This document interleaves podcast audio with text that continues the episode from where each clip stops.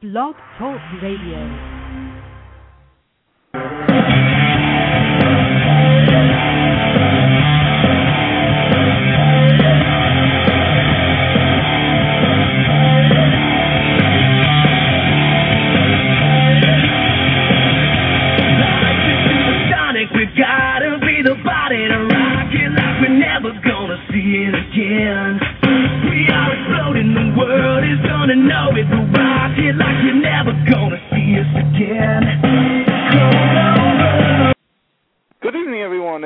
p.m. and Pure Gold is live and on the air for this Tuesday night, March 29th, 2011. Hope everyone has a safe and good weekend. It's a very busy weekend in sports and sports entertainment, folks. That's right. You have the Final Four, the start of Major League Baseball. The NBA and NHL are both winding down and getting ready for the playoffs. And this Sunday, the granddaddy of them all, WrestleMania. Welcome once again to the show that covers sports, life, and everything between. My name is Joe, Just Business Puccino, and as always, seated in his lazy boy Susan, my tag team partner and co-host. David Gomez, aka DG. Joe, let's get this show underway. so can I ask you how you're doing first? Oh yeah, I'm doing good. What the hell is a lazy boy Susan, by the way? I always thought it was a lazy boy chair. Some is it some woman named Susan sitting in a lazy boy? no, I combined the lazy boy with the lazy Susan that's like in the kitchen, you know, or the thing that spins the food. you are you are truly lazy to come up with that crap, sir. Thank you. Sir, before we get underway, let's give out the contact information and the poll question of the week to the audience. Of course, folks, our contact information seven one four three six four four seven two one. Folks, that is a call-in number if you'd like to call in and ask Evan Roberts some horrible trivia questions that he already knows the answers to. Please feel free to do that. And of course, check out our website, www.puregoldpg.com. And as far as our poll question of the week, winning with a whopping 38%. Folks, our question was, what should The Rock's role be in the WWE? Come back to wrestle part-time and keep doing movies, one with 38%. Uh, tied at second, 22%. Appear for special events like Stone Cold, or turn Cena heel and go back to movies. And of course, come back to wrestling full time. But I think Joe got all the votes on that one. Came in last at 19%. The question for this week, folks, it's going to be a good one. We will be talking about the New York Metropolitans and how many games they will win. So you can vote tonight for the rest of the week, and then next Tuesday, of course, we will get into that. We have our choices up, and folks, we are ready to rock and roll. JB? All right, DG. Thursday is the official opening day of the Major League Baseball season, and uh, the Mets are not playing that day, but the Yankees are. But we're here to talk some Mets baseball for 2011. So without further ado, GG, who do we have? Folks, we have joining us tonight the one and only, our close personal friend, and the best man in JB's first wedding, the one and only Mr. Evan Roberts. Evan, how are you doing, sir? Oh, I'm, fa- I'm fantastic. This is like uh, my home. I've been on your show like 27 times now.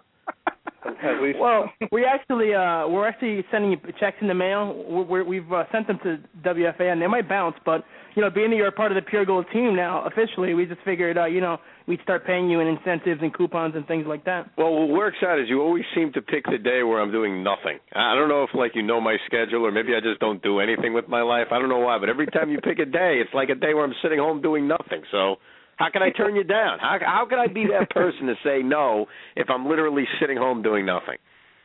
Well, Very true. I honestly think it's because you never do anything, and that's why any day of the week that we pick would probably be easy. So you know we're we're good to go on that.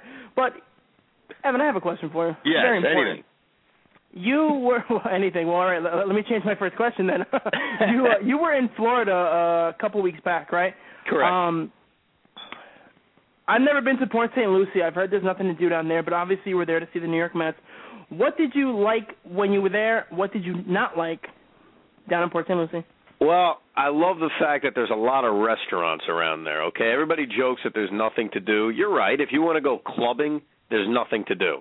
But if you want to get like an Applebee, an Applebee's, you know, appetizer, there's Oh, plenty there of we go. places to go, and I'm sure that's what you were referring to when you asked me about Port St. Lucie, about all the great restaurants they have down there. But what I liked as far as the baseball team was concerned is probably Chris Young was the guy that jumped out at me. Um, he looked good, and I think that he's one of those guys that if he's healthy, he's going to be effective. I know it's very easy to say if this guy's healthy or if his team's healthy, but there's a lot of guys that are healthy and stink. Chris Young's one of those guys where if he can stay healthy, if he can make 30 starts, I'm confident he's going to be effective. And I got to see him start twice down there, and his fastball was around 86, 87, which is pretty good considering all the injuries he's had. And he was throwing strikes, and he was pretty impressive, and he continued that even when I left Florida. And he had a really good spring training, so he was the number one guy that jumped out at me as far as performance and his potential impact on the team. So, from a baseball aspect, it was Chris Young. From a party aspect, Applebee's two for one after five o'clock. I'm talking about beers, nothing better. I was getting, well, you know, I was put it this way, I was enjoying the Applebee's bar scene. All right, I took it over. Nice. Applebee's bar scene. Well, it reminds me of that movie. Um, I haven't seen it, but uh, I forget what it's called. Uh, What was it? Uh, Hall, Hall Pass? The one where the you know the guy's like, "Are you sure Applebee's is the place you come to meet all the hot chicks?" I'm sure that you would be one of the guys in that group, Evan. Let Well, there this. were a couple of wonderful women down there. I mean, Bertha, you know, she looked fantastic. She was a little over sixty, but if I wanted her, fellas, I could have had her. But I chose to uh to take the pitch, if you know what I mean. I know what you mean, Evan. well, let me ask you, Evan. Do you feel a change? I know it's only been a couple months. Do you feel a change in the way the Mets operate under Sandy and Terry compared to Omar and Jerry? Yes, I feel a lot of changes. Now, this doesn't mean they're going to win 90 games. This doesn't mean they're going to make the playoffs, and it certainly doesn't mean that guys are going to stay healthy, as we were seeing with Jason Bay and even the Beltran stuff. But the biggest difference I see is that this little stat called on base percentage actually means something to these guys. Um, I wanted to take a pen and stick it through my eye every time I watched Jeff Francoeur hack at the first pitch. Rod Barajas, same garbage. Henry Blanco, same garbage. And he had Omar chasing Benji Molina, who, yeah, big time. You know, he gets big hits. Don't get me wrong. Hit an on base percentage of like 285, and it bothered me because when you're in New York, you see a lot of the Yankees, and that '98 Yankee team, which is the model for any baseball team that's ever going to be built, would just crush pitching not because they pounded home runs, but because they would take pitches and they would get teams' pitch counts to like 100 after five innings. And I think that the first thing I've noticed about Sandy is that he believes on base percentage actually matters. I mean, even Brad Ema- Emaus, who won the second base job, if you want to say it, even when he was sitting like 220 in spring training, he had like a 350 on base percentage. I like seeing stuff like that because getting on base is the name of the game. So my first simple thing that jumps out at me about the difference between Omar Minaya and Sandy Alderson is on base percentage means something. And I remember being in Little League when the coach said a walk is as good as a hit. It's true. What the hell's the difference if it's a base hit to center field or if it's a walk? I want my guys to get on base.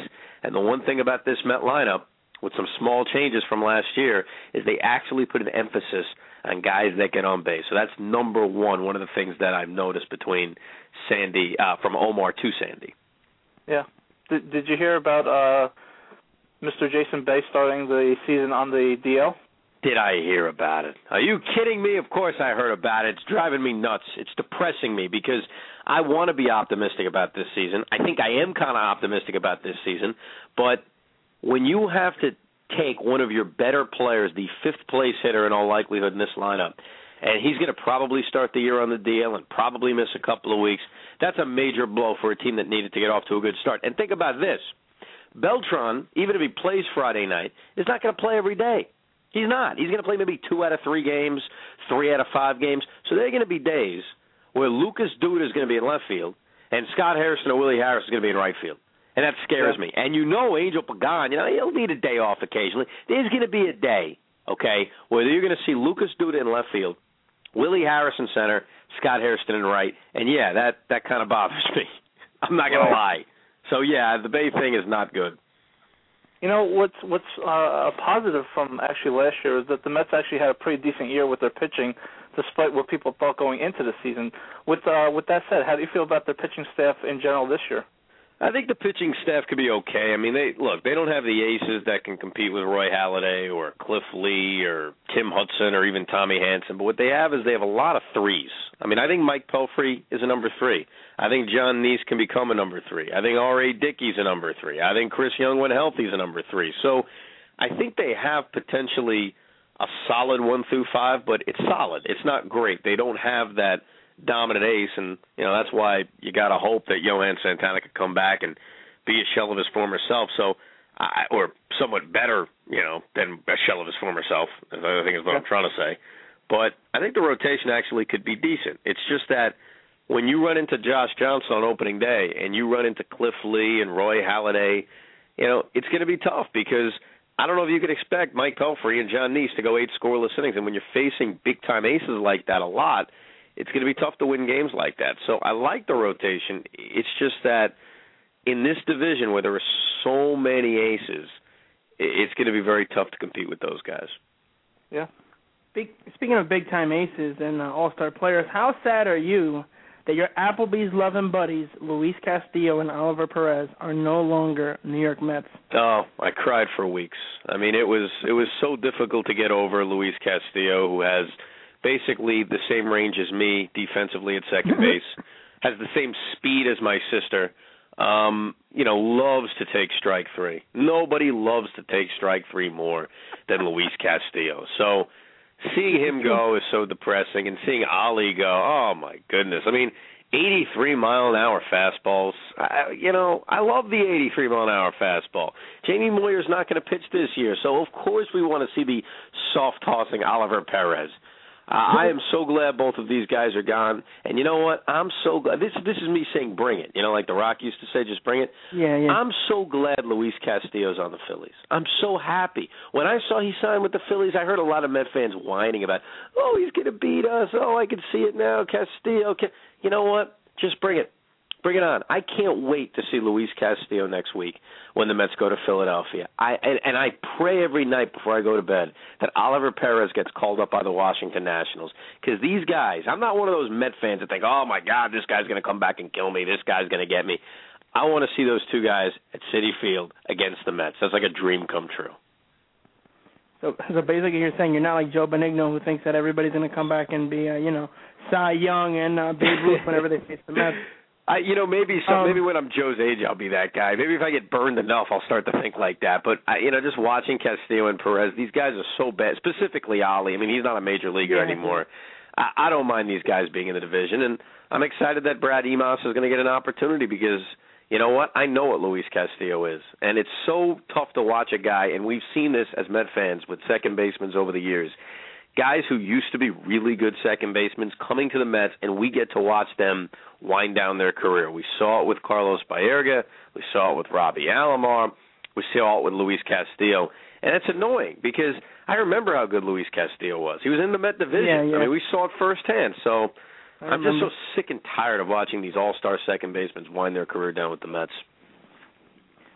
It's actually uh it's actually amazing. You you, bring up Baerga. I was so hyped when the Mets got Baerga, and then he was terrible. Alomar, forget it. You know, I thought he's gonna add to his Hall of Fame resume, and he did by tainting it by coming to the Mets. And it seems like for whatever reason, a lot of guys come to this team and they suck it up, a la Jason Bay last year. But you keep mentioning Brad Emaus at second. Do you honestly think you're way more optimistic than I could ever be when it comes to the Mets? But do you honestly think the Mets are going to be anything other than a fourth place team? I've seen three or four different sources. Everybody's picking them to be fourth. That either means they're going to win the World Series or they're going to end up in fourth place. But I just don't see a ton of talent on the team in terms of health, you know, health wise. Because if the Mets were healthy, yeah, Bay would be great, Beltran would be great, Wright would be great, Reyes would be great. The Mets would have an amazing lineup. But it's the New York Mets. I mean, what are we really looking at? Our, our you know, we mentioned our poll question. We, our, our five choices are less than 70, 70 to 75 wins, 76 to 80, 80 to 85, and then we have, you know, 86 to 90 and 90 up. Where do you think you'd fall in that line? What are we looking at for the Mets for this year? How many wins are we talking, Evan?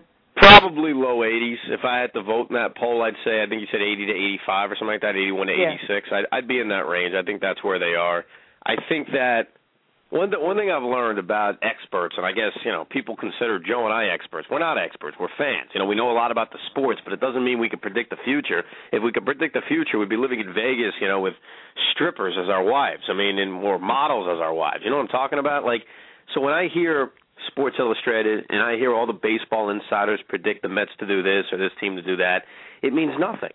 And you know, I know a lot of Met fans hear it and they get depressed, but that should not depress you because Last year, the San Diego Padres had an over/under number of seventy and a half, and nobody picked them to win the division. If I knew you guys last year and came on your show and said the Padres are going to win the West, and I know they didn't, but you know what I mean. They got it to the last game. Yeah, of the they year. came close. They came Yeah, pretty damn close. They choked at the end. You guys would have laughed at me and said you're nuts. So it just proves that like the experts don't mean anything. So I, you know, I've talked to a lot of Met fans on the Twitter and all that, talking about SI said this or this expert said that. I like it. I like when the experts say the Mets are going to stink, and I, I guess a part of me is surprised how negative people are. I mean, I knew they'd be negative, but I've heard things like the Mets are going to win 72 games. I mean, I, the Mets are that much worse than they were last year. They're going to go backwards by seven games. I just, I don't see it. And look, I mean, if Jason Bay's out for the year, not saying he is, but let's say Yeah. catastrophic things happen, then yeah, that can happen. But I can't sit here today and predict catastrophic things. I can't say, you know, Mike Pelfrey's going to trip coming off the mound on opening day and he's not going to pitch again, or you know, that type of stuff is. I know it, it seems like as Met fans that stuff could happen because of what's happened the last couple of years, but I'm a believer that this bad luck and good luck evens itself out. I, I really do believe that, and I know the Mets are not off to a good start with this because of the Bay situation, but I can't sit here and just predict catastrophic injuries. And I, like I said, I think the pitching is okay. Bullpens, I don't want to sit here and predict because, I mean, come on, year to year, bullpens go so up and down. It's impossible to really gauge that. But like you mentioned, they have a lot of offense on paper, and I think that Terry Collins, one positive is that he's going to bring a toughness to this team, and this team's going to be more scrappy than it was last year. So I'm not saying they're making the playoffs, but I would say 84, 83 wins. Some people think that's too optimistic. Fine, I don't care. That's where I think the Mets are going to be. Yeah, well, I mean, hopefully, hopefully they'll they'll have a winning record. But it's true when you look at Collins versus the last couple of managers the Mets have had. You look at Jerry, who was cracking jokes and you know talking about cutting people. You had Willie making uh, eating Subway sandwiches with Joe Torre, and then you had Art Howe before him. So it's definitely a it's definitely a, a huge change of pace. But you mentioned something. I got to ask this. You know, this is kind of like off the beaten path, but Yeah. you talked about Twitter. I follow you on Twitter. What the hell is Twitter baseball? Can you explain that to me, please? I I need to know this. What I don't understand is how it's so complicated for you and other people to realize what it is. Oh, and I explain it like a million times. Every day I get a tweet like, "What's Twitter baseball?" It's not some stupid video game. It's not me saying I'm pitching to you and you're hitting. It's just simply a game of baseball, like real physical game, organized via Twitter. We meet up at uh different locations. Yeah, I mean it's it's actually a manly thing to do. It's actually a cool thing to do. It's not some, you know, you know, whatever. I can't even think of an example. It's not some, you know, video game or anything like that. Uh usually this one guy on Twitter, Eli from Brooklyn, I'll give him a little uh, pop. I named him general manager of Twitter Baseball. He'll put up a website that um has a location. You sign up and people will actually come to those locations and we play nine inning baseball games and we've been doing it did it about eight times last year and it was pretty popular. And this year it's been a lot more popular. We always get twenty to twenty five guys, which is perfect. And we play a game and usually we separate it into Met fans and Yankee fans and we've played three games this year. The Yankees have won two of them. Uh, one in Queens, one in Jersey, one in Long Island. We're going to try to hit the Westchester uh, on Sunday. So that, uh, come on, it's simple. It's just baseball. You know what's great about it is that I heard that Ollie P was uh pitching 83 mile an hour fastballs, and uh, Evan had to actually relieve him. That's right, absolutely. in fact, we, we I, I was disappointed when Luis Castillo a little bit signed with the Phillies because we were hoping he would be our second baseman, but uh, unfortunately, you know, maybe a couple of weeks once the Phillies realize he sucks and they release him, and Wilson Valdez is their second baseman, uh, Luis will come down and play with us. Good. Let me ask you though, Evan. Seriously, um, Mike Pelfrey. Seriously. He, he, except for you know a little bit of a, a little you know rough stretch last year, had a pretty decent year. What kind of uh, what Mike Pelfrey do we expect this year? The Mike Pelfrey of last year that had a pretty good year, or does he resort back to Mike Pelfrey of old? Until proven otherwise, I believe that Mike Pelfrey is an enigma, and that from start to start and from month to month, I have no idea, and nor Met, no any Met fan should have any idea what to expect from him. And that's very frustrating because it's a guy that has the potential to put it all together. I mean, last year the way he started, I thought Brandon Webb had left Brandon Webb's body, and while he was hurt, and transformed into Mike Pelfrey. I mean, he was getting a ton of ground balls, wasn't even striking that many guys out, but he was finding a way out of jams, and he was just he was becoming such a premier ground ball pitcher. And then I, I'm trying to remember, I'm trying to pinpoint when it started. Maybe it was right after the Orioles series at Camden Yards. He just lost it, and Yeah, I don't, yeah. I don't know what the heck happened. And then he found it at the end of the year, which was nice. But anybody who could sit here and predict what Mike Pelfrey is going to do, they're lying because he is such an enigma, and that's what's so frustrating. And that is one of the things that's going to hurt the Mets because they're asking him to be that shutdown ace. They're matching him up against Josh Johnson on opening day. So, look, I, I hope that Mike Pelfrey puts it all together, but he hasn't given me an indication he's going to. I'm under the impression that Mike Pelfrey is going to frustrate us like he did last year, but hopefully he has more good games than bad games. That's the one thing you have to hope. But he is he's he's he's really frustrating to watch because he just hasn't been able to put it all together yet. Yeah, and he's got that hand licking problem, which we all know is uh, hard to get rid of. So. Listen, if he got people out consistently, he could lick his hands. He could be like a cat and lick his behind. I wouldn't give a damn what he did. So the licking thing we make fun of because he frustrates us, but seriously, he goes out and wins a Cy Young this year. Yeah, he, you know what? He can lick whatever he wants. All right, that's fair enough. You agree with me me about that? Don't try to be all like, "No, that's disgusting." You you think the same thing? I agree with I with just love the I cat agree. analogy. I love the fact that you threw the cat thing in there because we always talk about that. Well, what whenever you other come on animal the can show. lick their behind? Hey, I've seen my cat do it, so I'm gonna rename him Mike Pelfrey just because of you, Evan. There you go. And Pelfrey's a good name for a cat. That's not bad. Hey, little Pelfrey, what's up, Pelfrey? Yeah, from from a cat's behind to this question right here. let's just say the Mets, Evan, are in contention for a wild card because let's just think positively for once. Uh, do you think, with all the things that are going on with the Mets on and off the field, do you think by the trading deadline would they add a player or a, a pitcher to potentially make a run for the wild card this year? Uh, I don't think they will. I think they're in a lot of financial trouble, and I think Sandy Alderson's uh, has a big picture view of this franchise, which means even if they're in contention, I think he'll look long term and say what's best for the franchise long term. And I think Jose Reyes is going to be traded because even I mean, let's say the Mets are in contention, and Sandy knows he's not re-signing Jose Reyes. I'd say trade him too.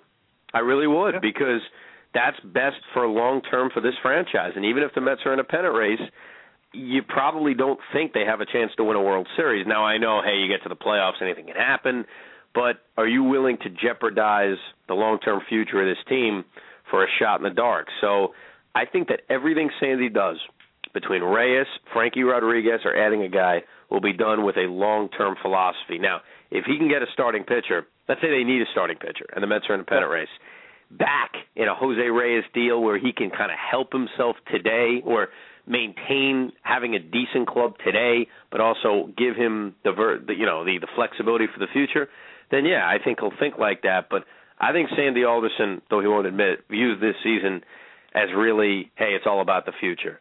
And that's why I think that even if they're in a pennant race, they will trade Jose Reyes if they believe they're not going to sign him.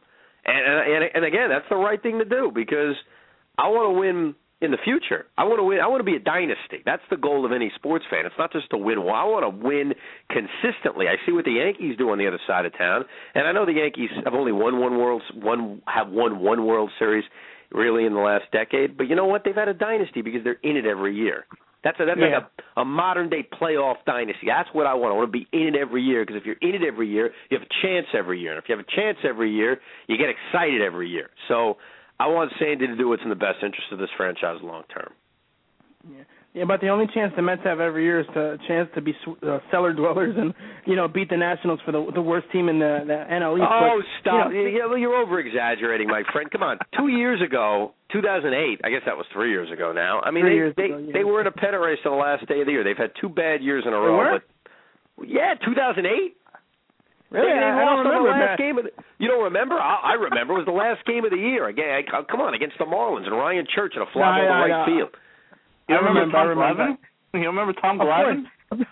Tom yeah, Glavine, I, I remember that clearly. But don't act like the Mets have been like this last place team for a decade. It's been two bad years, but before that, they at least were in pennant races every year, even though it Oh ended no, no, they, they definitely were. But the fact of the matter is, for me as a fan, you know, five years ago, I was thinking to myself, and, and I, I said this on the air last week. I went to Game Two of the NLCS against the Cardinals, and I, I'm sitting there, Mets are up six nothing, and I'm I'm talking to my buddies, like, man, the Mets are going to win this series, and they're going to win the World Series. I can't believe it. Uh, you know, I'm going to be a part of a Mets uh, World Series championship and not be five years old. Well, then they go, they blow that. We know how that ended. 07 and 08, they collapsed, and the past two years they've been awful. So these last five years have just been more suffering and anguish than I can remember. Oh, so I, I, I'm hoping. I agree. I'm, I'm, you know, I'm hoping that uh, I'll, I'll just basically talk about how terrible the Mets are, and then they'll surprise me. I can't be optimistic. I refuse to be optimistic because I know that they're going to let me down. But speaking of optimism, specifically Jason Bay, who starting on the DL, of course, which is a great way, by the way, for him to start. Wh- what kind of years do you expect from him and uh, and David Wright? Well, I mean, I would have thought that Bay would have a bounce back year. It's kind of the, the thing that happens with guys that come to New York. We've seen it with Met players and Yankee players. Beltran would be the Met example, where you come to New York and you struggle for whatever reason. If it's the pressing, if it's dealing with the media, whatever the reason.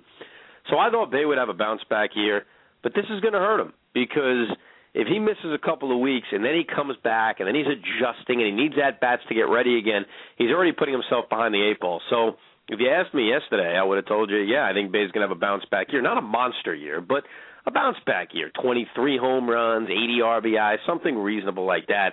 I think Bay is going to have a tough time doing that now because injuries to start a season, especially when you're having a big when when you need a bounce back year like Bay Yeah. and there's a lot of pressure on you, it's very difficult to do. And I think David Wright, and I've said this about Wright for years now, and I really believe it.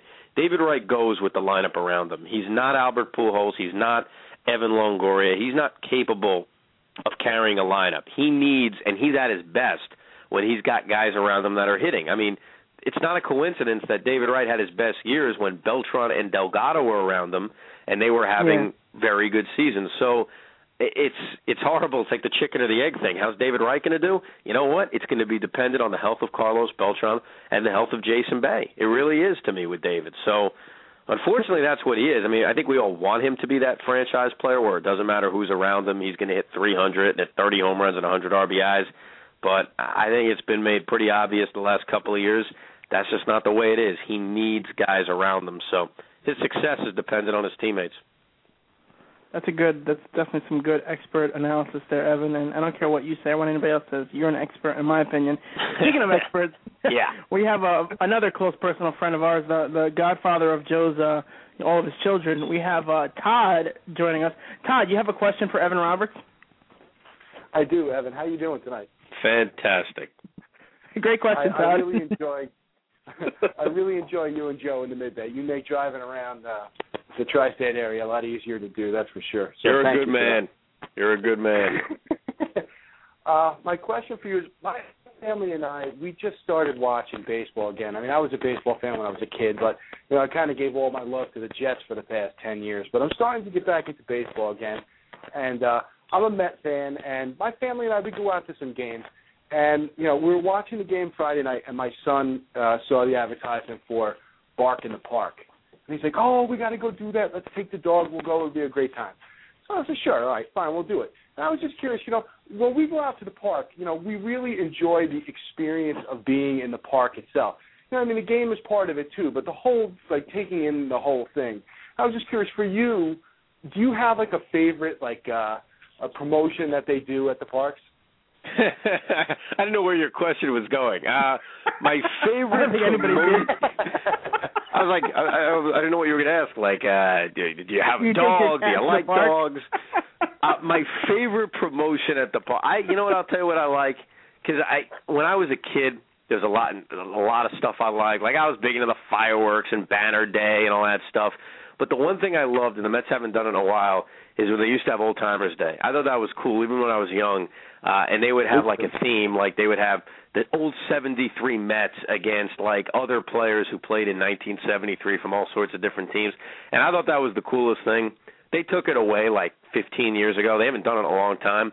I wish they would bring it back, but I like the history stuff. So whenever they like honor the '86 team or they honor the '69 team or honor, you know, the Met Hall of Fame like they did last year, I like that stuff. Other than that, I could care less. I don't. I mean, no offense to your dogs. I don't care about Bark in the Park. I don't care about like the Met Dash. I don't care about you know the the, the bobblehead days. I think it's. I, I just don't care. I mean, it's great for the kids. I'm not trying to like say cancel them. I'm just saying it doesn't do it for me. I like going to the park and watching the Mets win. That's my favorite promotion. Unfortunately, they don't seem to do it very often. Yeah. Thanks a lot, guys. Todd, as always, a pleasure. Um, man, that was one of. I, I was wondering where, where he was going with that question. I thought he was going to somehow bring up your cat, but you know, moving on from that, it was the park in the park. I didn't even know they did that. Um, moving on from the Mets, what would your prediction be for the NL and AL? Who's going to win? Who's going to take it all? Who, sir, will win the World Series this year? Well, the Philadelphia Phillies are going to win the National League East. They're going to struggle a little bit. They're not going to win 110 games. They're not going to win 105 games, and they're going to have a lot of issues with this lineup, especially with Utley being out and the closer situation with Lidge being out for God knows how long. But they'll win the division. The Cubs are going to win the National League Central. That's my mini surprise. If you look at their pitching, I think they got the best pitching staff in the National League Central with the addition of Matt Garza. I think Carlos Zambrano's got his head on straight, at least for now. Uh, I want to say something different out west because I hate picking the surprise team from last year and thinking they're going to do it again because it always Yeah, yeah. fails. Uh, the Dodgers, I think, could be better than people think. That I- I'll go with that. I think Clayton Kershaw's got a chance to finally put it all together and win a Cy Young this season. You know, they got a good lineup with Loney and Ethier and Kemp and you know Furcal's in a contract year. So a part of me wants to say the Giants. In fact, I said the Giants on the air over the weekend, but I'm just going to take the Dodgers because I can't. I can't pick the Giants. I can't do it because I hate those. Those teams never do it when they surprise you one year.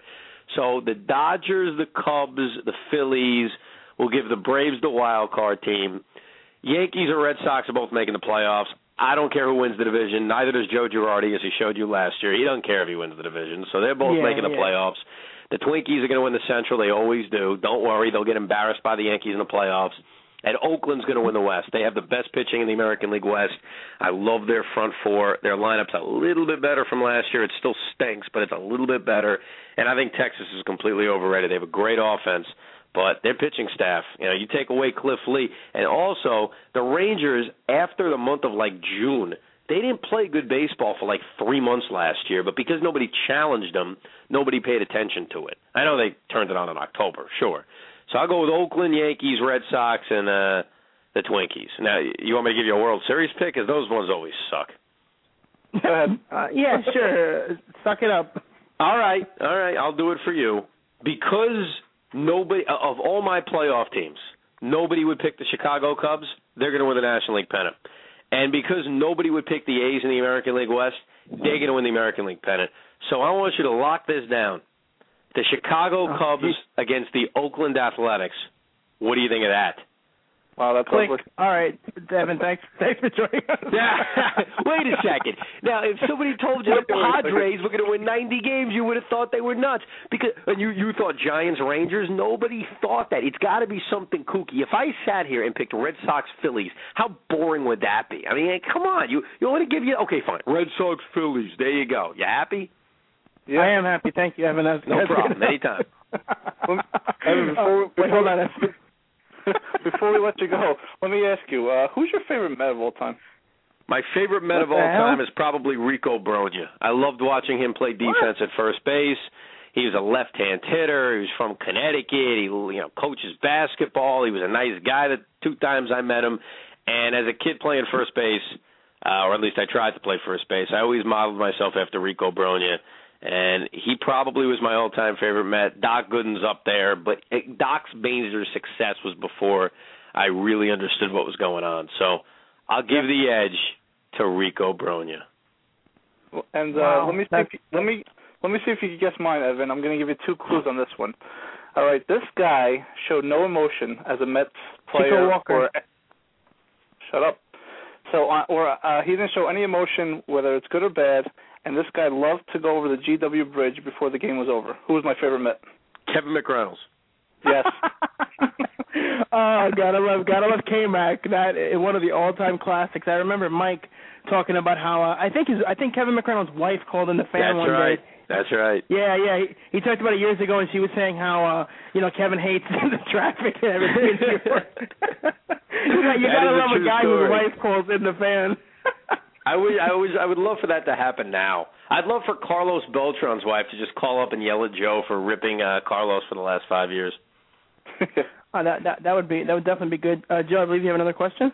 yeah, Evan. Uh, this Saturday is the Final Four. So who are you rooting for in the Final Four?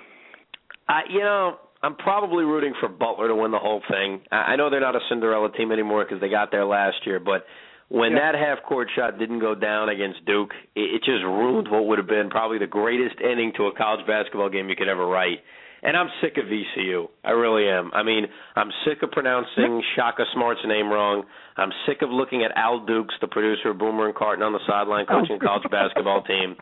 I'm sick of VCU and having to think about how all the experts were wrong. I just I'm done with them. You know, they're, they're not appealing to me. I'm done with the VCU. The UConn Kentucky one is so brutal because I can't stand the Connecticut fans around here. Oh my God, they act like they're the local team. And Kemba Walker, I, I you know what? I can't stand them. But also, I can't stand Coach Calipari. I mean, the guy basically said, "I want Kerry Kittles instead of Kobe Bryant." He was deked out because his her. stupid agent said Kobe wasn't going to sign with the Nets. He was going to sign with the Nets. Give me a break. So I hope that the UConn Kentucky game is canceled, and I hope that Butler just just beats nobody and just wins the national championship. well, that's you sound like a very angry uh, college basketball fan, but uh, Well, yeah, because my switching- bracket's in the toilet. I mean, I think it's where everybody else's bracket is.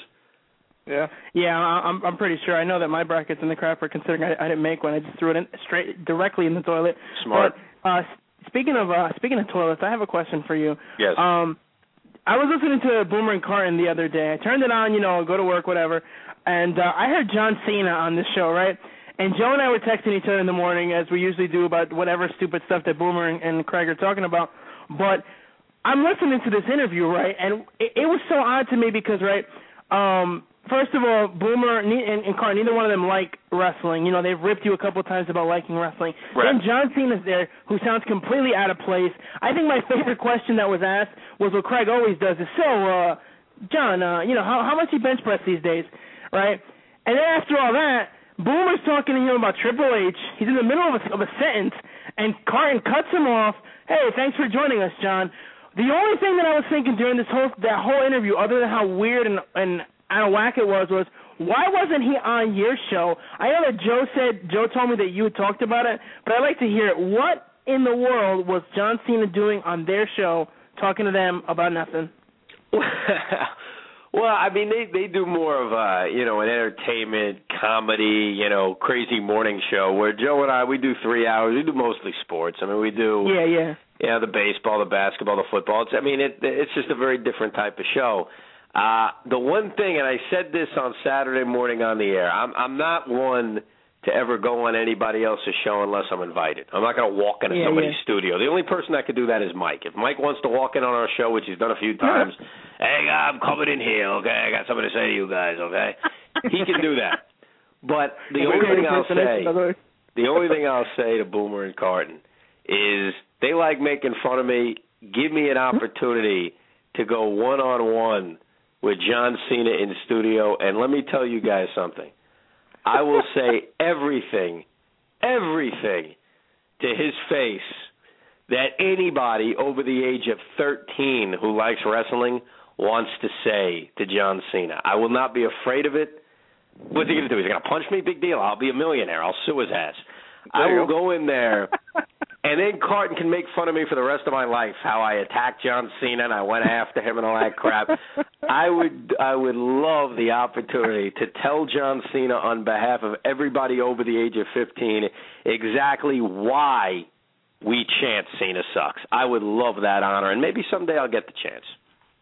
Yeah, I, I would love to hear that too because I'd love to hear the thud that you make when you go slamming into the table uh, after Cena after Cena rips you apart. He But, wouldn't do it. Know, he would giggle like a schoolgirl, exactly what he did when The Rock was ripping him. I mean, he'd just be like, "Ooh, ooh, ooh." You know, you're you're right. He probably would do that, and uh, I, I would just love to hear him on the show because I'd love to hear Joe go, bro. Bro, we got John Cena, bro. I mean, I mean, who who, who is this guy, bro? Bro, talk to me, bro. it's funny. But- yeah, my, our producer actually asked me the other day if we uh, Stone Cold Steve Austin is promoting that Tough Enough, and the WWE wanted to put Austin on with us. And I said, yeah. I mean, I mean, it would be very different than a Cena thing because I love Austin, so it would be kind of an ass. yeah, yeah, yeah. I mean, it would be be kissing his ass because I think he's fantastic. But uh I don't know if Joe can handle it. I mean, what's he gonna what's he gonna ask Austin? So, bro, you get a lot of women. What's your deal? He'd ask him how many beers can you drink in an hour, I guess, you know? exactly. Well, I don't know if he's allowed Yeah. to anymore. Wasn't he in like alcohol rehab uh, a couple of years ago? Stone Cold. that's true. Yeah, that's true. Yeah, yeah. Hopefully, you know, Austin's not doing anything crazy. But uh you know, you mentioned The Rock and Cena, and again, following you on Twitter, I never, I never saw the explanation of Twitter baseball, but now that I know, it actually makes sense. You mentioned how good those two segments were. Any, uh any comments on those before we let you go? Oh, it was fantastic. I mean, having The Rock back is great. He- He's he's just hilarious. The the thing about that whole Rock and Cena fiasco is that when John Cena like started going back at The Rock about are you insulting my fan base? You know, are you making fun of the fact that kids like me? I'm proud kids like me. I, I was really confused because everything Cena was saying was kind of right, and like I felt bad about myself. And I think the like I looked at the Rock and I'm like, what the hell could he possibly say to this? You know, it was it was very uncomfortable. And when the Rock said, "You're right, we're only going to be judged by God, but God can't save your monkey ass tonight from a beating," I felt better about myself. I said, "Okay, all right, good. That's the response I needed." I was concerned the Rock was going to be like, "You're right, John. Let's hug it out and have a beer." So I, I, I kind of liked what they did because I was I've been concerned for a while that they were going to end this angle with them like shaking hands at WrestleMania and you know The Rock accepting John Cena, and that would be my worst nightmare. Then, then it would have just been pointless for The Rock to come back. But I think because Cena ended that with his you know stupid finishing move, which will always be the FU. I don't know why they changed the name of it. Maybe because of PG-13. Um, Yeah, it makes yeah. me believe that this is they're going to fight. That they're going to actually have a match. Not not not Sunday, but someday. Yeah. Whether it's at SummerSlam or next year's, they're going to they're to wrestle. I think that's the plan. I think it's been made obvious now. Yeah, I agree with you because I was thinking the same thing. What I actually thought was going to happen was that Miz and Riley were going to come out, they were going to team up, beat them down, and then kind of end it in a, in a stare a stare down. But the fact that Cena did, you know, what I would consider a heel thing, and you know, behind Rock's back, turn around, boom, right into the attitude adjustment, fu, whatever you want to call it.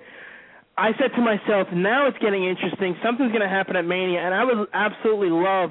And I don't order SummerSlam music because it's usually not that good, but I would love to see Rock Cena at SummerSlam because it obviously won't happen on Sunday. But any uh, any thoughts on the Triple H Undertaker HBK segment, the the other good part of Raw?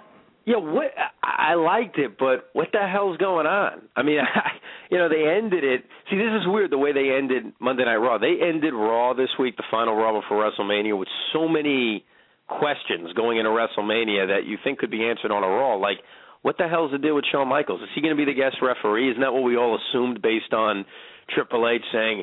Tell him, Sean, why I'm going to beat him at WrestleMania. I thought that's what he meant. I was waiting for for Sean to be like, "Yeah, I'm the guest referee, and we got two words for you," you know. And, and it didn't happen. And, and Sean looked Yeah. constipated as he walked out of the ring. I don't know what was going on there. I mean, I liked it, but I, I like where are they going with it? I mean, I, I don't know. Like, because if they name him guest referee at WrestleMania, like if they announce it at the card, doesn't that kind of defeat the whole purpose of like trying to get people to buy the event? So Yeah, yeah. I was conv- it almost felt like that I kept like checking my calendar as I was watching Raw. I'm like, is there another week before WrestleMania? Like, do they need another Raw to build up? Because they almost have too many unanswered questions.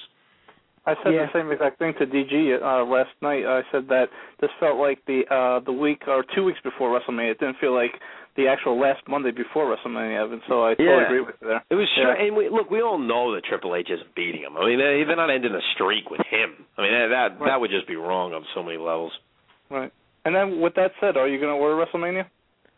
Man, I'll tell you, I'm very mixed about it. I I want to because I I am drawn in by this, but I mean, there's there's two reasons why I'm kind of against it. A, it's like a million dollars to order, but B, this is some this is a little personal. I tried to order the Royal Rumble, okay? I did. I tried to order it. I was into it. But I was out that night, so I TiVoed it while recording it. I get home at 10:30 at night and it's not recording. And I go to the pay-per-view oh. channel and it's got some porn on. Now look, I'm okay with porn. Uh, I'm like any other guy. I'm fine with it, but I thought I was ordering a wrestling pay per view. So I call up my cable provider and say, why is Big Butts three and a half, you know, whatever the name of it is, why is this on my TV instead of the Rumble? And the woman who could barely speak English is like, well, I'll, you know, I'll, I'll try to fix it. And she couldn't fix it. I'm on hold for 25 minutes, and then I'm thinking to myself, what am I doing? I'm going, I'm going nuts to to spend fifty dollars on a pay per view that I can read the results in in five minutes. And I'm, I was so pissed at my cable provider that I don't want to give them any more money. Like it, they really ticked me off by principle. So that's actually holding me back from ordering WrestleMania. To be honest with you. well, like, I, I have no comment about what you actually did watch. we, uh, you know, Joe's gonna come over to my house. We're gonna be watching Mania with a couple of buddies of ours, some of the pure gold team. So it should be good. I mean, between what there's gonna be about four of us, so you know, 15 bucks a piece isn't bad considering it's I think 55 or something astronomical like that. But you know, it'll be worth it because cause we'll watch it. But I agree with you. I wouldn't be paying 55 or 60 or whatever it is, but you know, on my own. But I mean, don't you make a million dollars anyway at, at Yeah. WFAN? No, did you think you were talking to Francesa or Carton? This is Evan. Evan, we do the midday show. I mean, you, you, you must be confused by the host or something like that.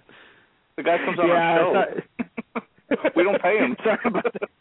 Come on. Exactly. Well, Evan, as always, uh, it's been a pleasure. You know, hopefully we'll just, uh, you know, make you the third co-host on the on the show, and you know, uh, just, just get to make this official since you never do anything anyway. But we appreciate you coming on, and uh, you know, again, I apologize for Todd's uh, dog question because that was just uh, out of line and inappropriate. So uh, I thought it was yeah. very appropriate. See, I, I'm actually doing something tomorrow night, so I'm glad that you picked tonight. I'm going to a Broadway show tomorrow night. How classy am I? And I'm TiVoing Knicks What- Net. what- So see, I was busy tomorrow. What are you gonna watch, Cats? No, you're funny. No, the, the Matt Stone and Trey Parker have a have a new Broadway show called The Book of Mormon, where I think they mock religion, and I always find that entertaining. So uh, I'm gonna go see it. Well, Evan, as always, it's been a pleasure. Uh, have a good one, and uh, you know we'll talk to you. We'll talk to you on Thursday. Have a wonderful, wonderful day. Thanks, Evan. See you All right, later. Evan. Later. Take care. Folks, we apologize for Evan. Was really uh, out of his mind tonight. I don't know what what's going on over there, but I know Evan. Evan's great. You know, we appreciate him. Again, close personal friend of ours, and uh, you know, best man at Joe's wedding, and I mean, just you know, he's he's practically family to us at this point, so we can insult him and make fun of him and do whatever we want. But this uh this Evan Roberts rant was brought to you by Rocco's Inner City Games, folks, where your gaming needs are their specialty. They have new and used games at competitive prices. They repair all video game systems as well. Come to Rocco's for all of your gaming needs. Call them at 973-883-6022 or visit them at 69 Garden Street in Passaic, New Jersey, my favorite town. When you call or come in, mention Pure Gold. JB? Thank you, DG. It's 1047. It's time for Sports Update with Todd, brought to you by Design Stitch. Are you looking to promote your business, school, church, or team? Contact Design Stitch for all your embroidery and screening printing needs. Mention Pure Gold for 50% off of all setup charges. We are located at 194 Atlantic Street in Hackensack, New Jersey. Contact us at 201 488 1314 or visit us at our website at design n stitch.com. Without further ado, it is now time for Todd's Sports Update. Todd, how are you? Wait, hold on a second.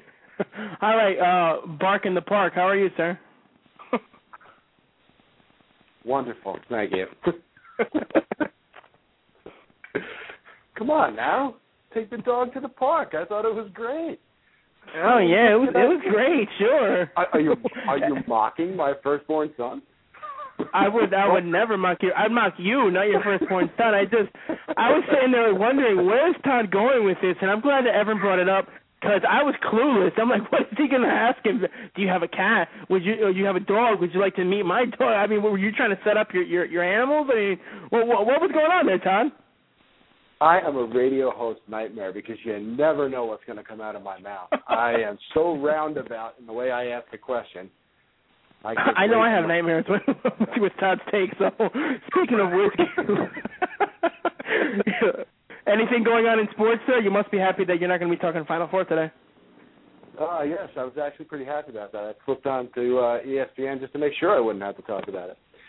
So, with that, that being said, In the NBA, with about five seconds left to play, the Thunder are about to beat the Warriors in overtime, 115 to 114, or at least it looks that way. The Nets draw, drop one to the uh, to the Rockets, 112-87. The Cavs over the Heat. I guess good thing everybody hates LeBron these days, don't they? 102-90. at least that's what I, that's what all the kids are saying. Yep. So uh, the Kings lead the Suns uh, at about halfway through the second, and that's about it for the NBA. In the NHL, we had 11 games tonight. A lot of action tonight. My wife is upstairs crying into a pillow because the Flyers beat the Pens five to two. Sabres fall to the Leafs four to three. The Canes over the Caps three to two in a shootout, and also the Panthers they lost to Cleveland three to two in a shootout. Canadiens over the Thrashers three to one. Canucks over the Predators three to one. The Lightning smack around the Senators five to two, and right now closing out the first, we have the Stars and Coyotes tied at zero zero, and also the Kings and Oilers are knotted at the end of their first period. The Bruins shut out the Blackhawks three to nothing, and the Wild and the Blues three to two in a shootout. Lots of shootouts tonight, and that's it for your sports update. JB. Thank you, TJ. And uh, let's not take this to the dogs. Let's not dog it, TJ. Let's not crap all over this next segment. Todd, it's time for your Todd's take, so take it away. All right. Well, let me lift my leg over here. We're all having such a good. T- we're all having such a good time tonight. Uh, I, I actually wanted to talk to, about something a little bit more serious tonight, and uh, but let me ask uh, you guys: when you guys were growing up, did you have one particular best friend that that you're still friends with to this day, to a point? Not somebody that you talk to every day, but somebody that you're still like you still consider your best friend. Yes, No. That's No. It, it probably has to be TJ. Yeah, sorry. Oh, Um, I'm looking at something here. No, I, I actually I have a best friend or had a best friend that I talked to, but we kind of parted ways after I started the show because uh, once Todd came on the show, he decided to no longer speak to me again. he went to Ah, jail. fantastic. Yeah, he did. All right. Well, you know, I have one of these uh, these these uh, best friends. You know, a guy that I grew up with. You know, um, someone who's you know, I have a special bond with this guy, and we had the kind of friendship where, like, no matter how much time passes, when when we see each other, it feels like I just saw him yesterday. Like I was just talking to him yesterday. And you know, my man and I, you know, thick and thin, we learned from each other's mistakes growing up, and believe me, we made plenty of those. You know, we learned about women, we learned about music, we learned about the evils of drugs and the fun of being young and irresponsible. You know, we truly learned about sports life and everything in between. Well, now we're both grown. One of us became an adult, and the other one became a man. You know, one went to work while the other one went to Neverland, and I think you know who's who. And yeah, you're you're 18 you're Peter Pan, right? Yeah, that's right. so, you know, when I was like 18, between the ages of 18 and 22, when we were like really thick as thieves, you know, I wanted to be him. Uh, you know, I just always wanted his devil may care attitude, his uncaring about the, you know, just didn't care about the future. You know, he didn't feel the need to have a plan. I mean, women want him, and guys wanted to be him. Honestly, um, I mean, this guy, he stood best man at my wedding, you know, and shortly after that, you know, he moved to the wilds of Vermont, and, you know, I went to the rolling hills of Hunterdon County here in Jersey. So, you know, we continued to speak, but it was pretty much only on holidays when we both happened to be in our hometown. You know, so fast forward 10 years or so, the economy bottoms out, and the job market for a, uh, a line cook lifer north of 35 kind of dries up. You know, they don't really want you so much anymore. So my best friend of all time, my man, coming back to Jersey, moving back in with his folks. All right, you know, it's a good thing for me. Selfish, you know, perhaps, you know, I get my friend back. But sadly, the lack of work wasn't the only reason why he came home. You know, it turns out that years of swilling Coca-Cola had taken most of his teeth. Cigarette smoking had taken his breath and left him with onset emphysema. And it wasn't, you know, if that wasn't enough, the years of drug abuse had really messed up his thyroid and just left him a gaunt, sullen, sunken shell. You know, I, I wish I was there more. You know, I, I wish there was something I could have done. Uh, you know, we were such heavy influences on each other. You know, most of the things we did for the first time we did together. We played sports together. We had our first serious relationships and breakups at the same time together. I mean, it breaks my heart to see him like this, and I wish there was more I could have done. You know, I became a husband and a father, and he stayed Peter Pan. And I've been trying to see him as much as possible. You know, all our old friends are married and moved away, and he spends most of his days just reading and you know still smoking merits and slapping back coats. I guess you can't teach an old dog new tricks. you know, I'm worried about him. I know he's not long for this world, and I, I know I'm going to lose a very important part of my youth. And again, maybe it's me just being very selfish and thinking about my own personal loss, but you know, something that I can't willingly let willingly let go of, but something that you know I'm afraid will be taken. I'm Todd Johnstone. JB. Thank you, TJ, for that serious taken, Todd. I appreciate it. You have a good night. Thanks, guys. You too. Good night. All right, Todd, take care. That was a that was a somber Todd's take for sure. Um, but you know, moving on as we still have a, a little bit more of the show to do. I'd actually like to get into something. We have a caller on hold. Uh, you know, we'll, we'll get to him in a second because we're going to be talking about wrestling. But um, you know, something that I've been meaning to talk about for the past couple of weeks is, folks, you need to be prepared for all things. The fact is that what happened in Japan, and, and I would close the show with this, but I feel like I need to say it now because otherwise I, I've forgotten all these times. I may as well, you know, I'll forget again. You need to be prepared. Uh, you need to be stocked up. The fact is that what happened in Japan is now affecting the United States. It, it's hit us. It hit us on some of our west states, western states, you know, California, Oregon, and whatnot. And I've been reading in the paper, looking in the news, looking on on TV that you know somehow the radiation ended up in Massachusetts and ended up in Pennsylvania. And now my wife just showed me something about uh being in New York. You know, folks, it's not a time to mess around. It's not a time to play. You just never know what might happen in this world. There's disasters abound, abounding, disasters afoot. So we really should stock up, stock up on water, stock up on food. Uh, even CNN has been talking about it. Have at least a thousand dollars of cash on you in your house. Have enough food for you and your family for you know a couple of. I mean, my pastor's been talking about it for a while now. Thirty days. My wife and I have a ton of water. We're actually gonna go out and get some more. Um, you know, and and it's it's it's a little higher than we're normally exposed to on a daily basis. I, I didn't even know that we were exposed to radiation on a daily basis, but I guess it, it, it only makes sense. But the truth is, for those of you listening out there, uh, following a somber note with another, you know, serious one, we need to be careful. We need to know what's going on. We need to watch the news, pay attention. You know, I'm a Fox News guy myself, but CNN sometimes has some good articles, some good things. Um, the government has lied to us, and I'm not going to turn this into a conspiracy theory thing. There's other shows on Blog Talk Radio that talk about this, but our president has lied to us multiple occasions. Well, we have nothing to worry about. It's not going to hit us. Well, it's not going to hit us. It's not going to hit our shores. Well, it has hit our shores, Mr. President. This is uh, my rant. This is my Todd's take, as it were. It has hit our shores. It has hit us. Watch where your stuff comes from. Just be careful. Maybe it's a, it's a bit much, but it's better to be safe than sorry, because the fact is that things are not going well in this world. Things are not going well for this country. So, folks, be careful um, and just you know pay attention to everything. Pay attention to the media, but don't listen to everything they say because they've been lying to us left and right, especially our government. Um, you know, again, I'm just saying we got to be careful. We need to be prepared. Uh, we have a couple callers on the line, so I'd like to get to them. But Uh, DG, DG, Yes, sir. Sir. uh, just so I mean, I, I know you're delivering a very important message here. So, can you just give us uh, the audience just um, just some information in terms of like how much water should we have per person in the house? Well, basically, uh, what FEMA would tell you if you look, it, it would be a gallon of water a day. They tell you, and, and this is coming out on, on regular secular things. It has nothing to do with religion or anything else. They talk about having at least three days supply for you.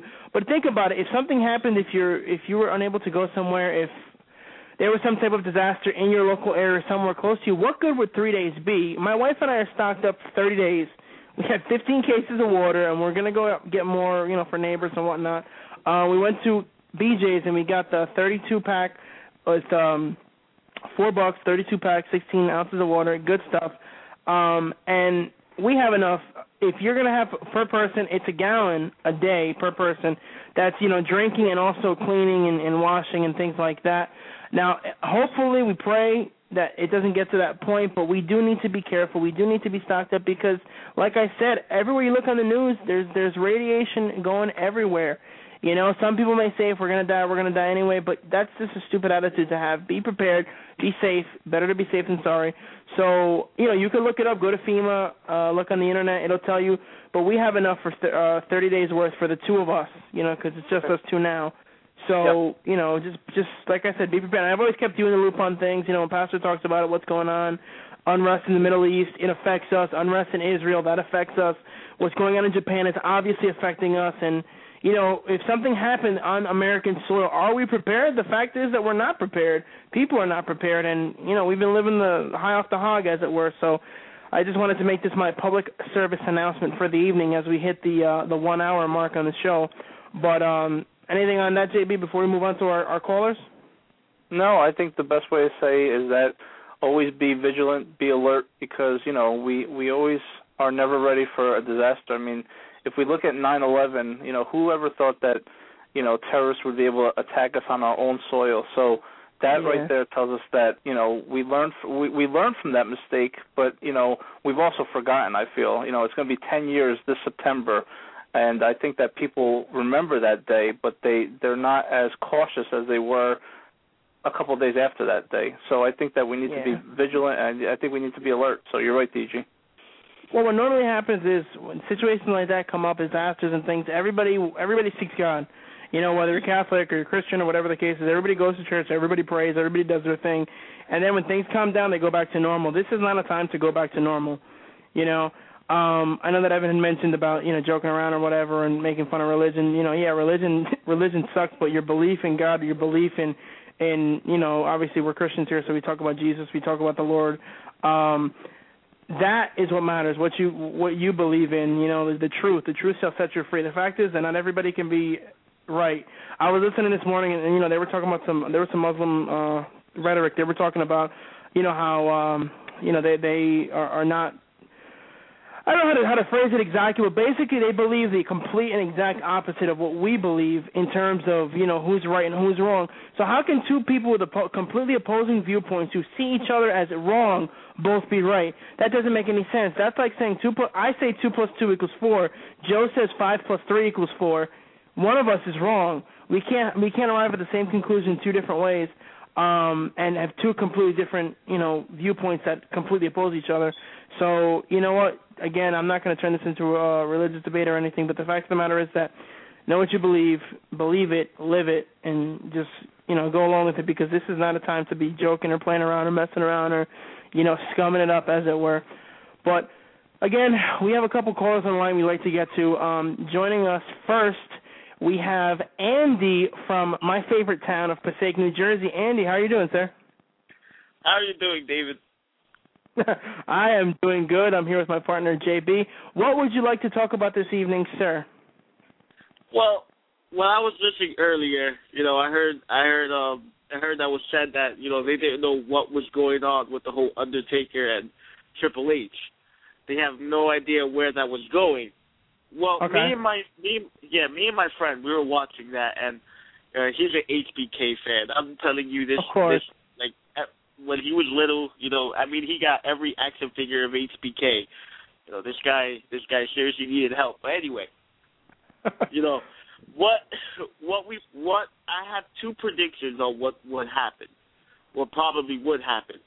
Uh, we saw how both of them, you know, even though Triple H said that that was his friend, he actually put him down, saying that he got soft and yeah, everything. yeah, and yeah. You could, you could see the reaction on HBK's face, you know, and then um Undertaker put him down, saying, "Oh, ask him."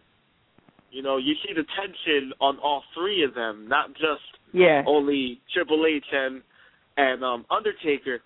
So because these are the two predictions that we that probably could happen, you know, in the match. Because it's a no holds barred match, because it's no disqualification. If HBK Yeah, yeah. comes in, if HBK comes into the match, there's not gonna, you know, they're not gonna stop the fight because there's no disqualification. So the first prediction, you know, he could side with his best friend, you know, Sweet Chin Music Undertaker, and have Triple H have Triple H um end it, you know, with the pin, three count, and the the streak is broken, or HBK Or- wants want wants to be the one that breaks the streak, so he'll sweet chin music Triple H, you know, making it 19 and 0, and then next year he'll break the streak, you know. But you see a lot of tension going on. Those are the predictions here that I see.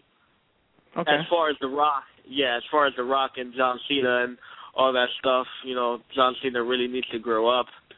You know, I mean, for real, you you you attract the little kids because you act like a little kid. you know, I grew up with The Rock. True. You well, know, he I is, grew up don't with forget, Rock. don't forget, Andy. He he is a homeless Power Ranger, so uh, you know, uh, Yes. let, us not forget that. Definitely, definitely, and you know, out of all colors, purple. You know, for real, that's a little bit fruity to me. You know, Fruity Now, Pebbles. but you know, Yeah. I grew up with the you know I grew up with the Rock. You know, especially you know when my father was watching it. You know when he was a heel, started Yeah, off yeah. in Nation of Domination. You know, Nation of Domination. So, you know, seeing him get you know attitude adjustment on kind of ticked me off. But I know that he's gonna get payback. Rather it's rather it's in WrestleMania, rather it's on Monday, he's gonna get Yeah. payback definitely. You know. Yeah. So yeah. Other than that, you know, other wrestlers that I, well, personally, I was talking to Minister, you know, David earlier, and um, he said yeah, that that, that, you that would be me, folks. For for those of you who don't know, that would be me. But uh, hold hold on a second, Andy. Um, I think JB wanted to say something, sir.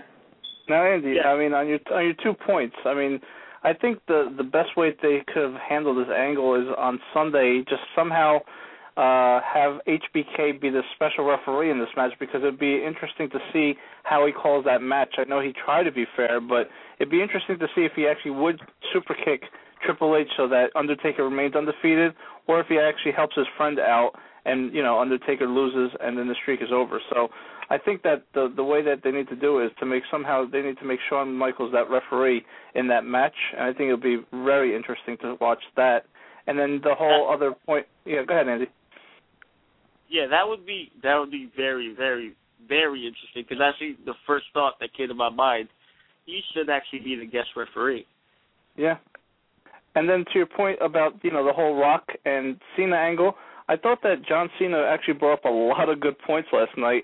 And you know the Rock, all he could say was that you know God can't save you from the the you know the butt whooping I'm going to lay on you. So you know I, I don't even think the Rock had any like rebuttal. I think he just it, it came to be that these guys are going to wrestle whether it be at uh, SummerSlam this year or next year at WrestleMania. So hopefully we see, you know, me and DG always talk about a heel turn for John Cena, which would be great for his character, we think. But uh, we'll see where that happens. But uh, you know, last night was definitely electrifying, and uh, we do appreciate your call, Andy. Yeah, thank you, thank you very much. One more thing that I like to comment. Um, I was talking to David, and he says all you guys do not like Randy Orton. I personally like Randy Orton, so I would like to know what's up with that. Wow. I well, I actually should- said that we hate Wait. Randy Orton, and we we both want to punch him in the face. But that's uh, that's besides the point. Joe, you have any any before I hang up on this fool? You have anything you'd like to say about that? Um, no, I thought there was something wrong with the line. I thought he was being disconnected after he said he likes Randy Orton. well, Andy, thank you for joining us. We appreciate it. Sorry, uh, Andy got cut off. I don't know what happened there, but uh, Oh, we rose Randy Orton because he's terrible and he is the worst. And Yeah. he is not awesome like The Miz. We have another caller that uh, is joining us this evening, uh, a returning caller who's been gone for a while, Kenny from West Palm Beach, Florida. Kenny, how you doing, sir? Uh, I'm doing good. How you doing? I'm, I'm doing great, sir. What in the world is on your mind that you decided to join us once again? Well, um, I don't know. I was I was just online on Facebook and I saw you, you guys had Evan on, so I tuned in. I just caught on to the last bit of it. But um, you know, I guess he was ranting on the Mets and uh, God, Yeah, yeah, he was. good God Almighty. Maybe maybe some of that ra- ra- radioactive rain can fall on you know on Citi Field and not, they'll gain some superpowers and maybe they'll win more than 40 games this year. What do you think? I, I think that's possible. More likely, it'll have a reverse yeah, effect, and the Mets yeah, will. Uh, they- they- yeah, yeah, this isn't the Marvel universe, Dave. No, it, it, it, it definitely isn't. But uh I mean, knowing that you're not a Mets fan, are you are you still a Braves fan? Or how you became a Braves fan? I don't even remember. listen, but still hey, I, I, Braves? I, I gave that up in the '90s, man, the early '90s. You gotta, oh, remember, back when the yeah, Braves bro. were actually good. You got, you got, you, you got to remember. When I was growing up, I didn't have. Remember, the Mets were on Sports Channel. I didn't have Sports Channel. The Only channel I had was CBS, and that was the only baseball I had. So you know, I watched them, and you know, okay. And I realized, what the heck? I'm not from Atlanta. this, this is true, but then now, now you're a Red Sox fan, if I'm not mistaken. You're not from Boston no, either. So yeah, what's the difference? You know, because they hate the Yankees just as much as I do. Oh well, there, there you go. That, that'll work. But uh, what, what do you think? Who do you think's going to win the uh, the NL East this year? Um. Oh, If it wasn't if it wasn't so on the hot late. I would play. If it wasn't so late, I'd play the rock clip of it. Doesn't matter what you think, but uh, you know, okay, well, well you we're can you can say you can say it. I mean, you you, you you used to do a good rock impersonation back in the day. This is true, but we're, I mean, we're, we're both thinking that the Phillies are going to win. Um, American League, what do you think? Red Sox are, are they going to take it? Are they going to take it to the Yankees this year? Oh, clearly. I mean, the Yankees with all the you know all the what the Yankees got. Okay, they got great offense. They got a great bullpen, but starting pitching is still going to be a question. I mean, AJ Burnett is is basically me with a with a with a with a curveball. You know, the guy's you know he's out there. You, you hit him a couple of times, the guy's you know he, he his nerves get rattled. You know, I mean, his nerves would be less rattled if he got hit with a chair in the head. this is this is true. Never been a fan of I AJ mean- Burnett personally. I mean, seriously, seriously, seriously. I mean, uh, Definitely. Oh, Kenny. Definitely. Now, Kenny, It's, I mean, it's horrible. I mean, I mean, I think it's going to be the Braves, the, not the Braves. Yeah, the Braves. I, I, I just don't. I, I think Phillies. I don't know. I don't know. I don't. Sure, they got pitching, but you know, you got a lot of question marks. Utley, um, the other guy, So um, picking- the guy in left Kenny, field. it- The- the- Kenny, hold on a second. If I'm not mistaken, now, wait, wait a second. You're picking the, the Phillies to win the American League East because isn't that wasn't that my, my question? No, no, no, no. I'm talking about the National League now. Okay, good. All I just want to make sure we're on the same page. Joe. Kenny, Kenny, I, I think that uh, it's safe to say in the American League, the uh, you know the the division will probably go to the Red Sox, and the Yankees will probably win the wild card.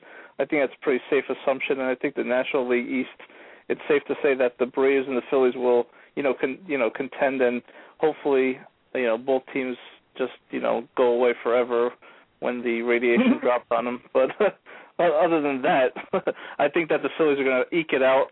I don't think the Phillies are going to win uh, as many games as like even Evan agree with. Uh, even Evan said that they're not going to win as many games as people think. So I think the Braves are going to No. contend. I mean, So- I mean, even if they do, even if they do win a hundred games, this is an interesting stat that I came up with today. There have been eleven teams out of the NL East since 1969 to win a hundred games.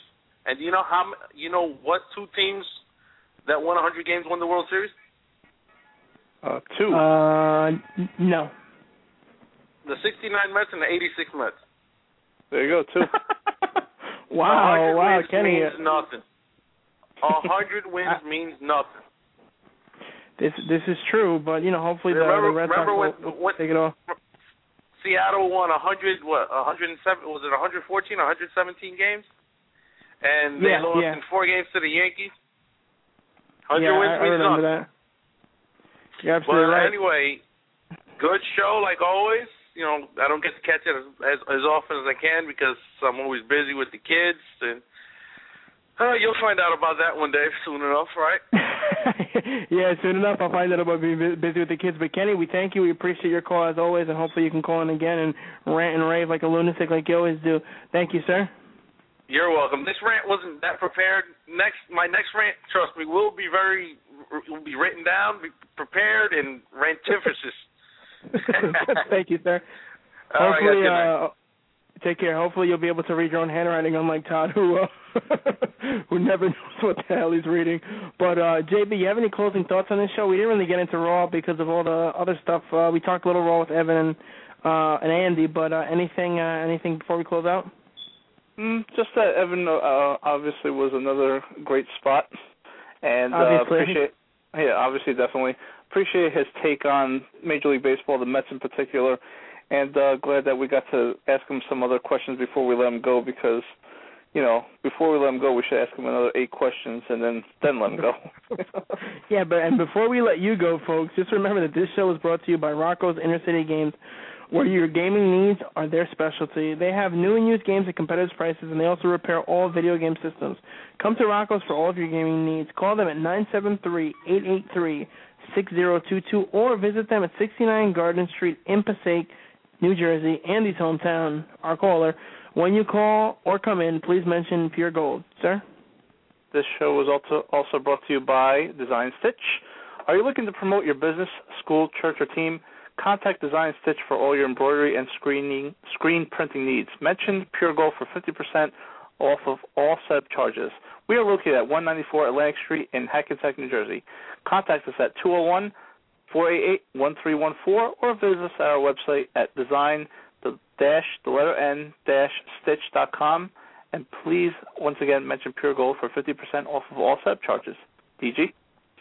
Sir, I have to admit this is the first time in the history of this show that you were able to read it, both ads in one show and not mess up the first time or the second time, but greatly appreciated. Uh, folks, we didn't get into Raw too much today because Thursday is going to be wrestling heavy. Being that WrestleMania is on Sunday, we're going to be talking a lot about that. But uh, we thank Evan, of course, for joining us. We had to flip flop him and Justin because Justin uh, is actually covering the uh, Peng- was covering the Penguins game tonight, and uh, he wasn't able to join us. But uh, you know, we a special favor because Justin is a friend of the show, just like Evan is our close personal friend. So Justin will be joining us Thursday, and we also should be having Pyro joining us for uh, another On Fire with Pyro segment. Um, he's going to be taking some time off, some personal time to do some different things, and you know, go travel the world and go go see uh, you know wrestling all over the all over the planet. But uh, we're going to have him on as well, hopefully. So, you know, as we close out, I would like to thank Todd for our sports update and uh, you know I guess the the most serious rant he's ever given us. I'd like to thank Fitz, our producer, Jose, our PR director, and of course the lovely Kelly, our board op. Folks, and remember, stock up on food and water because things are not going good. Radiation seems to be everywhere, so we have to protect ourselves. Remember to tune in on Thursday night at 10 p.m. Eastern Standard Time. For JB, this is DG of Pure Gold reminding you folks to always keep it PG. Good night, everyone.